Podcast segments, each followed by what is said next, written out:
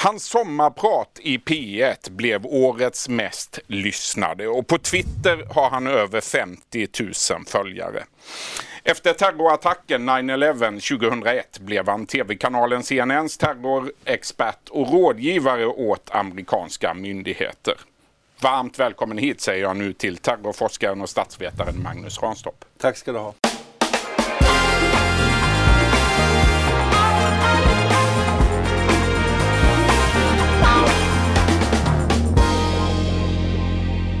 Ja, du, vi ska börja ändå i Oslo. Det finns ingenting som tyder på att det här skulle vara ett terrordåd. Det är polisen nu tydlig med. Hur reagerade du eh, när du för ett par timmar sedan fick nyhetsflasharna? Jag satt i ett möte och uh, tittade och uh, naturligtvis så blir man alltid misstänksam att här har du en bil som kör på fotgängare. Och, vi har sett det förut. Vi har sett det förut men, men djävulen sitter alltid i detaljerna. Uh, vi måste veta vem är det som ligger bakom detta och det verkar ju vara nu som att det inte är mm. terrorrelaterat. Du Magnus Ranstorp, vi ska börja med att prata lite om det som händer i Syrien nu. Det har sagts att hundratals anhöriga till IS-anhängare har flytt från olika läger mm. i det här området. Mm. Vad tänker du om det? Nej, alltså det finns ju tre olika läger. Eh, vi har Ain Issa-lägret som har, där vi hade 800 härom, häromdagen. Eh, och då ska man ju veta att 249 av dem eh, är faktiskt uh, kvinnor. Uh, resten är barn. Det är nästan 700 barn. Uh, och självfallet så finns det ju liksom också två andra läger. om vi tar det först. vi har Al-Roj-lägret som har ungefär 1900 personer. Och så har vi det stora jättelägret med Al-Hol-lägret som ligger på gränsen till Irak. Och där har du ungefär 11 000 Eh, personer med utländsk bakgrund.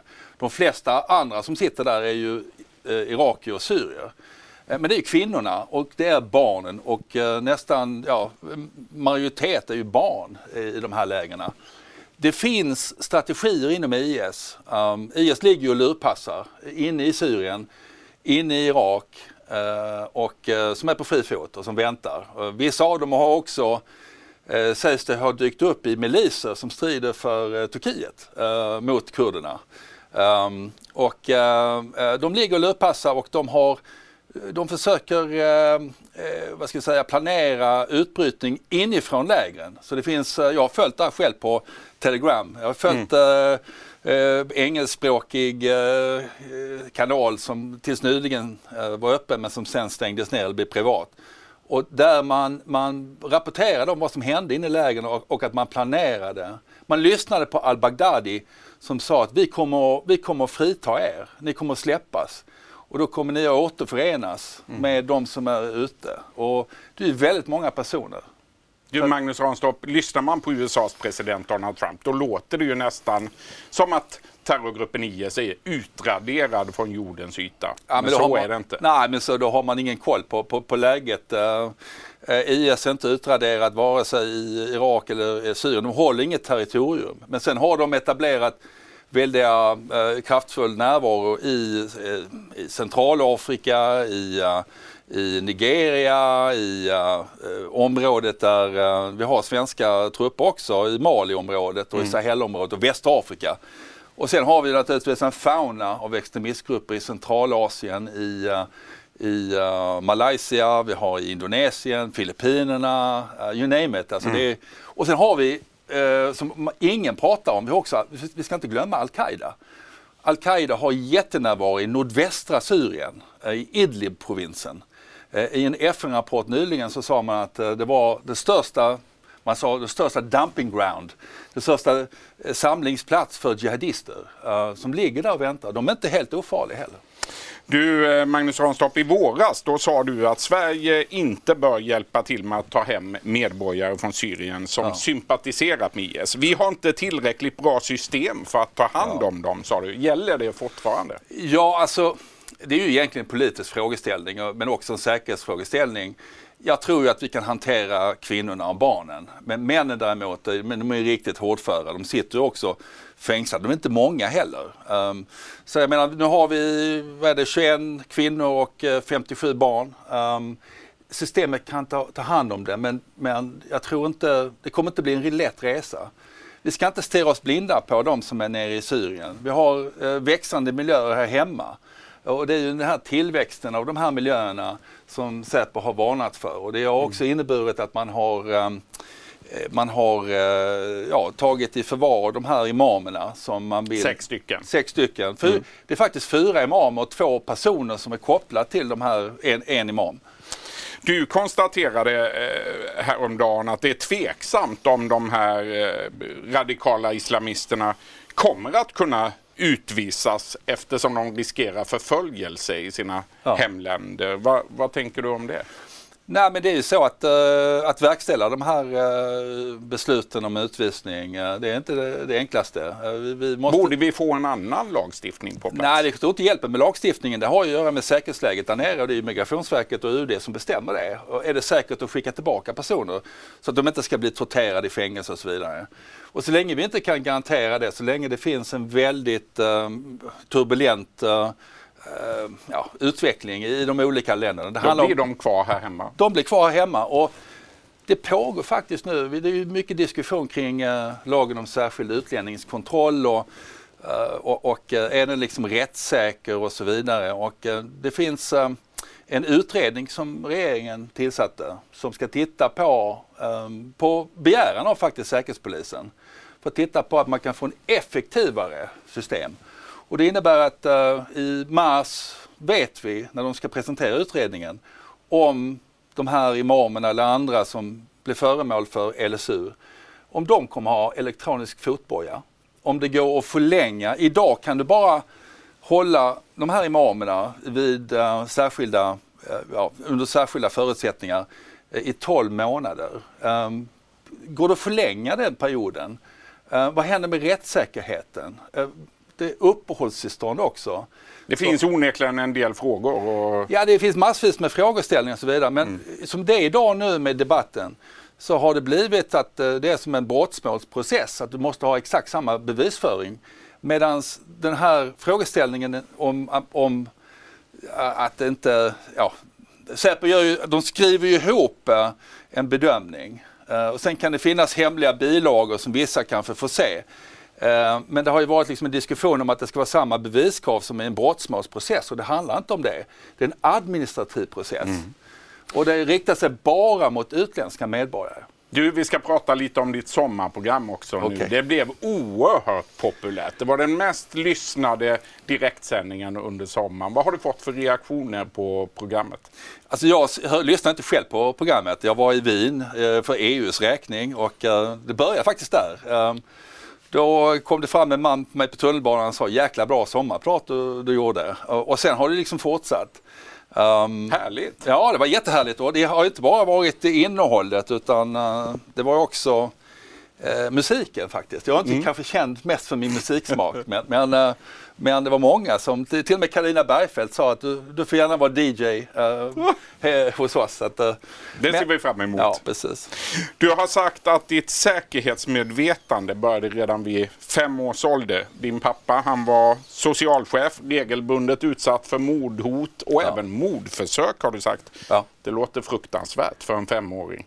Ja, det, vid den tidpunkten var det ju mer kanske spännande. Vad, vad är det som händer och sådär. Men, men sen har man ju liksom börjat regelbundet uh, tänka på det och vi, vi brukade ju alltid gå husesyn också. Uh, min far var väldigt, alltså det var ju så att uh, han fick ju ta beslut om, om omhändertagande av barn och det var inte så populärt framförallt hos, ja, hos de Svåra beslut papporna. naturligtvis. Jättesvåra beslut. Mm. Och då fick vi ibland gå husesyn med basebollträ. Uh, vi visste liksom inte, vi hade enorma larmsystem hemma också. Uh, och det, alltid på vakt, för det var ett antal gånger som min pappa han blev mordhotad. Men för femåriga Magnus Ranstorp så var det här också en spännande värld? Det var en spännande värld och, och uh, jag satt fa faktiskt när jag var och föreläste på CIA så satt jag bredvid en psykolog som eh, uh, frågade mig den här frågan, var, varför vill du hålla på med det här? Det är så mörkt och deprimerande. Och så sa hon, berätta din livshistoria. Så började jag berätta. Eh, liksom, och, och, då sa hon, det är därför du har hållit på med det här. Du är liksom hela tiden säkerhetsmedveten. Så här. Men det är ju precis som jag sa i mitt sommarprat, att det är ju liksom tvära kast genom att uh, å ena sidan så liksom får, man, får man respektera eh, jakten eh, som Säkerhetspolisen gör, som inte, de kan aldrig liksom kommentera på alla de räddningar de gör. De kommer bara ihåg de målen som de kanske har gjort fel eller släpper in. Eller polisen eller, eller socialarbetare som jobbar liksom i det tysta. Mm. Och så du har, du har den spännande delen. Sen har du ju också att ut och träffa terrorister eh, i fältet. Uh, Hur är det? Hur är det att träffa en terrorist? Ja, alltså det, de, de är ju människor också så man får liksom skala av där lite grann. De är människor, de, de, de är väldigt, det beror på vem du träffar också. Um, jag hade ju jag hade ju lite olika uppdrag i Libanon uh, och det var lite mer skarpt läge för att uh, det, det, är inte att, att, ha kontakt med två sidor som är fiender med varandra uh, och vara neutral, vara budbärare. det är förenat ibland med, det är lite dumdristigt men det är, man, man, man, ska vara säkerhetsmedveten. Blev du rädd? Ja, jag har ju haft eh, tillfällen när jag har suttit eh, med personer så vet jag inte om de kommer ut på andra sidan och sen säger att mm. okej okay, du får inte åka härifrån. Så jag hade alltid eh, mina fixer så de, de visste vad de skulle göra om jag skulle åka ut. Mm. Men jag gör inte så mycket sådana saker nu för att ju äldre man blir, man har familj, då då, då värnar man om det. Såklart. Ja. Du, det har gått tio år sedan du la fram Rosengårdsrapporten. Du skrev i den om problem med islamistisk radikalisering i Malmö. Ja. Och Kritikerna de var många. De menade att rapporten var både fördomsfull och ovetenskaplig. Vad säger ja. du om det idag?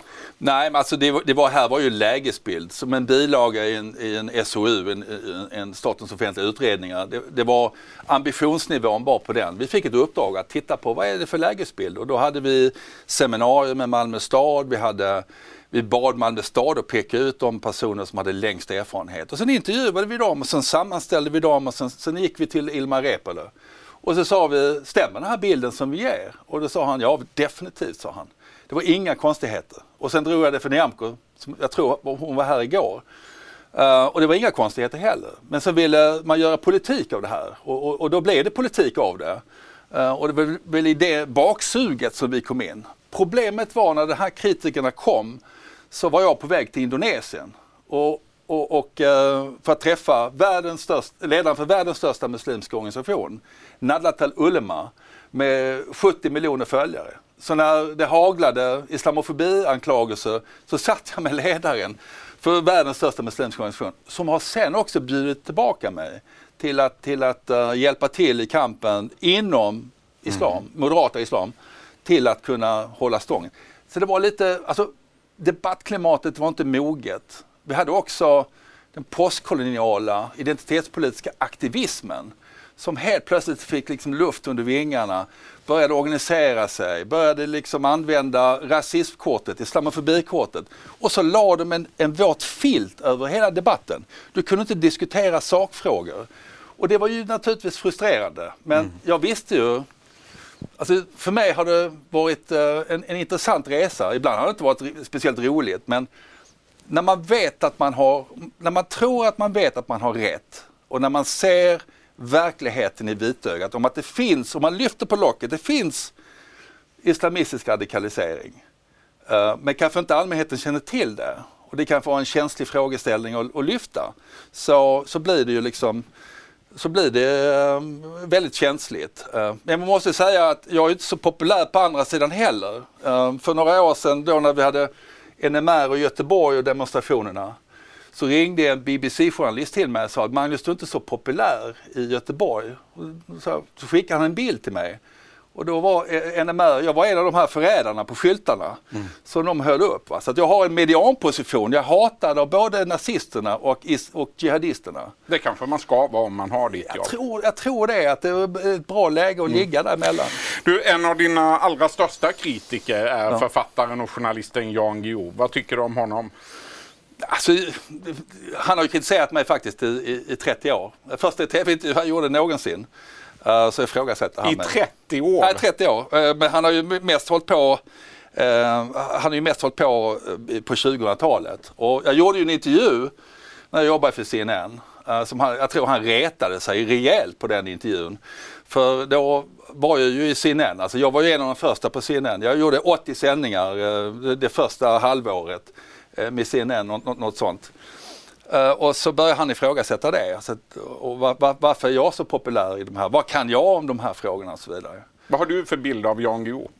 Alltså, jag har vad för bild av honom? Han är, uh, han är, um, han håller på med sin fiktiva värld. Så håller jag mig till verkligheten. Det sa jag en gång när han, han har ju till och med vävt in mig i böcker Uh, så att, så att, uh, det får man är ta han avundsjuk på dig som får vara i verkligheten? Jag vet inte, det får man fråga honom. Men jag tror att, uh, jag tror att men han gör en sak som jag irriterar mig på och det är att han, han driver en tes att uh, Säkerhetspolisen bedriver en häxjakt mot muslimer som kollektiv.